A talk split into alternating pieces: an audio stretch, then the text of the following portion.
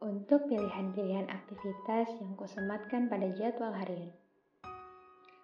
Rencana memang tak harus terwujud, namun tetap saja tanggung jawab mengupayakannya selalu tersemat pada diri. Keadaan yang tak terduga, aktivitas yang terlalu padat, sering kali menjadi kambing hitam atas rencana yang tak kunjung kuselesaikan. Setidaknya dengan begitu, aku lebih tenang, sebab merasa diri termaafkan. Atau jangan-jangan aku yang sibuk mencari pembenaran.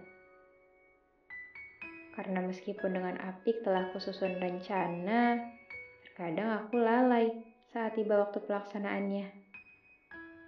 Hingga satu persatu jadwal tak berjalan sesuai keinginan. Bagaimana mungkin rencana tak sekedar wacana? Begitu raga seharusnya bangun merealisasikan, aku memilih tunduk pada keinginan untuk menunda.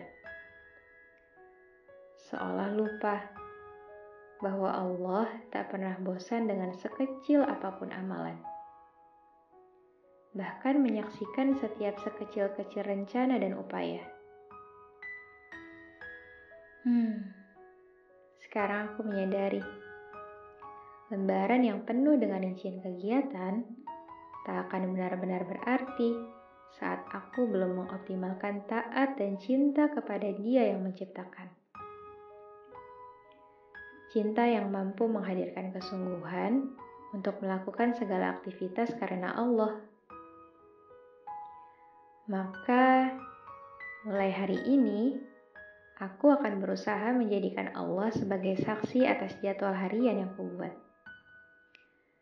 Begitupun cara manajemen waktu terbaik. Mungkin saja bukan tentang seberapa hebat aku dalam menyusun rencana, tetapi bagaimana aku mampu manajemen hawa nafsu agar tunduk pada skala prioritas yang seharusnya.